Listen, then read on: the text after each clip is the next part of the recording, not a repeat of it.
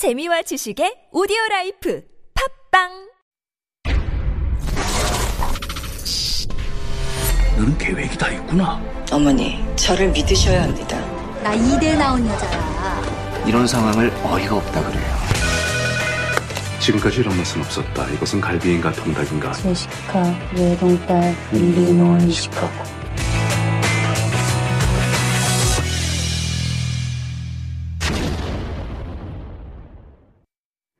And that is our cue for Beyond the Screen. And this is our weekly segment where we explore K films and dramas. And this week, we've prepared something a little special for you. As we mentioned before, the Busan International Film Festival, the 2021 edition, will be kicking off next Wednesday. And we're going to be joined on the line today by Tosin Pak, a senior programmer for the festival. We'll talk about this year's festival amid the pandemic and also introduce some films that he has personally selected for this year's screenings. So good morning, Toshin, and thank you for joining us on Life Abroad. Well, hi. Uh, thank you very much for having me on the show. It must be very busy and hectic with uh, just a couple of days left for the Busan International Film Festival. What is the atmosphere like in Busan? Well, yeah, it's everything is going well. Mm-hmm. Because a pandemic, we kind of a little bit worried. Right. But yeah, it's yeah, it's better than we expected. So yeah, it's gonna be fine. Right. I So fingers crossed that things don't get worse. All right. Well, let's talk a little bit about you and especially your job, senior programmer for the festival. Sounds like a very sweet job. You get to see a lot of the movies there. So I think it might be interesting for a lot of our listeners um, because we might not be that familiar with what a job is actually of senior programmer. What exactly do you do? Uh, well, basically, what I do as a programmer is selecting films for the festival. Mm-hmm. Well, I do many other things, of course, such as like uh, inviting the uh, international guests and planning events. Mm-hmm. But selecting film is the most important part as a programmer. And uh, we have uh, nine different programmers, uh, including program director, and I'm the only uh, senior programmer at this moment. So yeah, that's basically what we do. Uh-huh. And So each programmer has their, like their own regions to cover for the festival. I see. And I'm in charge of selecting films from English speaking countries like UK and US and Australia. Mm-hmm. Now, I mentioned before that it sounds like a sweet job because you get to see all these great films before the rest Right, of us. yes. But if you're responsible for all of those English films from the UK, the US, and whatnot, maybe it's not so sweet. Maybe it's a very, very difficult job. How many films are you going through then?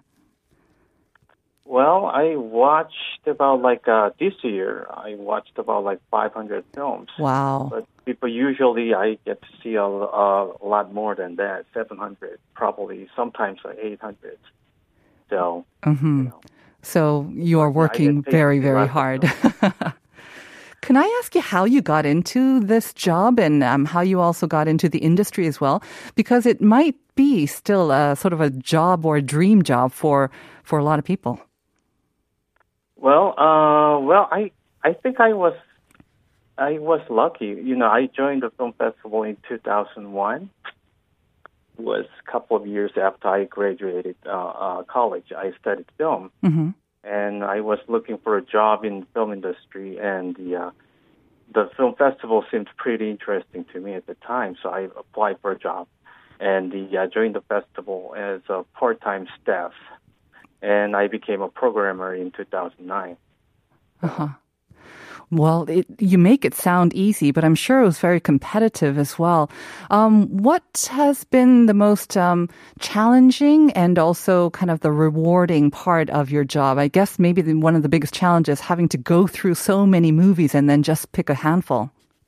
Yeah, that's true. There are like a few ways to select the films. One is we take open submissions, and uh, we have our website open to any filmmakers who would be uh, interested in submitting their films. Mm-hmm.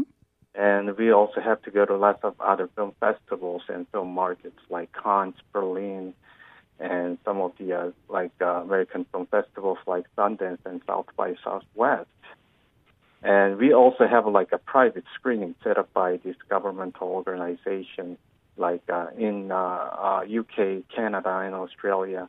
So we have to uh, travel lots of different countries, and you know sometimes you have to watch like 50 films in a like three or four days. Wow. You know, it's very tiresome. But you know, one thing that I really like about this job is that you know sometimes you get to see a really, really good film, discover something Right. like hidden gem, you know. And I select the film, then and I introduce uh, the presented films to the audience, and if the audience really, really loved it, that's the probably highlight of my job, you know. Yeah. I make me feel very proud. Proud. It's really like you know I think to myself that I really, really, really, really good to be a programmer. Yeah, that must be a great feeling. Something that I cannot relate to because whenever I recommend a movie to or a drama to my friends, usually they end up uh, kind of uh, saying bad things to me afterwards because they didn't like my choices. How could uh, how could one maybe become a programmer or maybe become better at selecting something if they are maybe thinking about um, entering a job like yours or because we have so many choices out there right now, right, with the different platforms as well. What would your advice be for selecting uh, a, a movie or something that you like, or maybe even as, pursuing it as a career? You know, as for my case, uh, objectively speaking, there are a few things uh, to think about before selecting films. Like, uh, it would be great if the film was awarded or like a most talked about films at other film festival before Right. us. I also have to consider uh, country of productions because I have my own certain regions to cover, mm-hmm. and I have to try to select a certain number of films for each countries. It is not like I can I will select all American films for Right. the program. And I also have to consider genre of films. I need to select as various films as I can, so audience can choose from many different choices, you mm-hmm. know, many different type of films. So most, so yeah, I would say most important thing is that you have to consider the audience when you select the films. You have to consider what they would like to see. So I usually try to exclude my personal taste as much as I could when I select a film. Very professional. Then, what does the Korean audience tend to like? Well, yeah, it's uh, it's very it's it's really hard to tell. They're pretty picky, aren't they? Yeah, they are the uh, very picky. That's probably why the Korean film industry is booming Mm-hmm. because of the audience, really, really picky audience. And when I say picky, I mean very high quality. They they like true, they're- yeah. they have a very good uh, kind of eye for movies. So on that note, Toshin, can I ask you what your picks are for this um, festival that you have personally picked and would like to maybe introduce to our audience members, especially because some of these might be kind of under the radar, right? I mean, we know about, you know, the big ones by the big directors, the opening and the closing films, but these, it seems to me, might be kind of under the radar and you would like to introduce them to our listeners? Right, sure. Uh, I have uh, three films that I would like to introduce, and the first one is a Canadian thriller called the uh, the Family. Sounds innocent about- enough. Uh huh. Right. Yes. it is about. It's not like you know. It's not family film though. It's a thriller. Okay. a mystery thriller. So it is about a young family living in an isolation and forced into a hard labor out of fear of dishonoring their father and mother, like fight to uh, free themselves from their religious cult. Mm-hmm. It's very uh, mysterious, uh, the film. And, you know, Canada, Canada is one of the countries that has uh, very good supporting system for independent filmmakers. Mm-hmm. They produce lots of independent films every year. So I watched about like a 90 Canadian films this year, Wow. and I selected only 2 Mm-hmm. and the uh, the family is one of them. It is very well made thriller with a big twist in the end. It will be uh, introduced in Busan as a world premiere, and the director uh, Dan Slater will visit to uh, have a Q&A session with the audience. Mm-hmm. So it'll be a great opportunity for the audience to meet the director, Dan Slater. He's a very talented guy. Sounds great. Um, I think thrillers are, they have a big fan base here in Korea as well. So that sounds great. Okay, the thriller from Canada is your first choice. What's the second? Second is uh, uh, it's called The Blue Bayou by Korean American actor and director Justin Chon.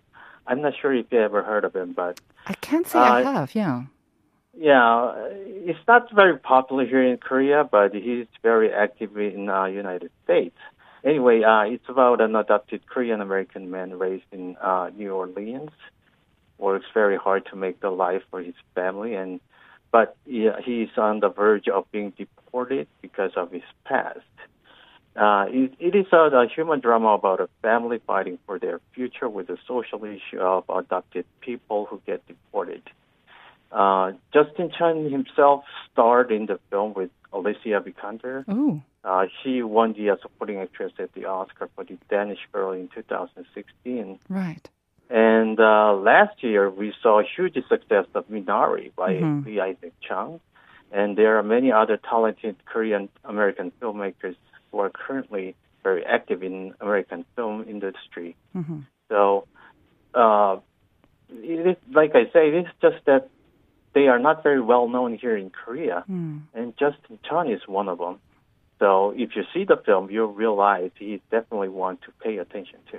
All right. Do you think, um, on that note, um, because of the success of Parasite and also Minari, that um, Korean American, also maybe Asian directors are also getting more of an, an opportunity to showcase their works, not only Oh, yes. in the U.S. and Definitely. internationally? Really? Okay. Yeah, there are other uh, Korean American filmmakers who uh, uh, uh, whose films are selected for this year's Cannes in Venice. hmm So, Okay, Yeah. so Justin Chon, the uh, director and also star of The Blue Bayou. This sounds really interesting as well. And the third one is a very different one that you've brought to us. yeah, this next one is called The Summer of Soul. The whole title is Summer of Soul, or When the uh, Revolution Could Not Be Televised. hmm It is a rather long title. Yes. It's uh, it is a documentary film. Uh, in 1969, during the uh, summer uh, uh, as Woodstock, the uh, the music festival, and different music festival took place 100 miles away in New York City, and more than 300,000 people attended the summer concert series known as Harlem Cultural Festival. Mhm. And the uh, the entire concert was filmed but the uh, footage was never seen and set in a basement for 50 years because just because it was uh, black, the festival for the black, Wow. and he has never been seen and forgotten until the film was premiered in Sundance Film Festival this year. So, uh, Summer of Soul is part music film, part, uh, part historical record created around the around an epic event that uh, uh, celebrate hmm like history, culture, and fashion. And the director of this uh, Summer of Soul is Ahmir Questlove Thompson. He's not a director. He, this, this one is his fe- uh, first feature debut. He's an American musician, songwriter, disc jockey, and music uh, music journalist. He also produced uh, lots of recording recordings for artists like Elvis Costello and John Legend. Wow. Very talented guy as well. Okay. I mean, given uh, Koreans' love of um, music and also these music films, I think this is another one that would appeal to them as well. Now, at that point, I'd like to also remind our listeners about the second question of the day. It's about the opening film of the Busan International Film Festival. Director Im Sang-soo is at the helm, and we asked you what the title of this film is. Could you maybe, Toshin, give us a hint for this, uh, the answer? The answer of the second question, the title of the the opening movie. Title of the opening film. Right. Uh, they already know who uh, who's who are in it, right? I think so. Yes, Choi Min-sik and Park. Hae. Yes. Okay, yeah, that's right. Uh, yeah, it's it's it's a road movie. Uh huh. There'll be a uh, hint enough. well, I did mention that hint. Yes. It's something to do with happiness. Happiness, right? And uh, like you said, it's a road movie, so happiness is there, and kind of you've got this, the road movie theme also reflected in the title as well. And anyways, a quick search online might uh, reveal the answer very quickly as well. Doshin, can I ask you? Um, I mean, obviously, this is the second year of the pandemic, and um, the Busan International Film Festival is going to be held in a kind of a hybrid format too, right? Obviously, more Right, films will be showed offline, but also some online as well. Um, what um, what can our audience or our listeners kind of look forward to? What what would your advice be on how to best enjoy the festival? Well, last year, because of pandemic, we couldn't have any special event, Mm-hmm. and we couldn't invite international guests. Which is a big part of So, the yeah, festival. right. And we only uh, screened less than 200 films Mm-hmm. last year. So we only uh, screened officially selected films without any event. Right. Uh, we couldn't even have like opening and closing ceremony. Mm-hmm. But this year it's gonna be a little bit better. Yeah. Uh, it's not gonna be completely like you know the what it used to be before the pandemic. Mm-hmm. But we are going to screen about like 225 films from 70 countries. And about like 30 films more than last year. Mm-hmm. And uh, we also are able to invite some of the uh, international guests Mm-hmm.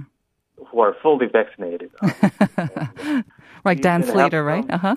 Right. Yeah. Yeah. Uh, It's it's kind of like mandatory. Yes. If you want to invite the international guests, they have to be fully vaccinated. Mm-hmm. And we can uh, also have some of the events that couldn't we couldn't have last year. Mm-hmm. For instance, we'll have the uh, obviously opening and closing ceremonies, Right.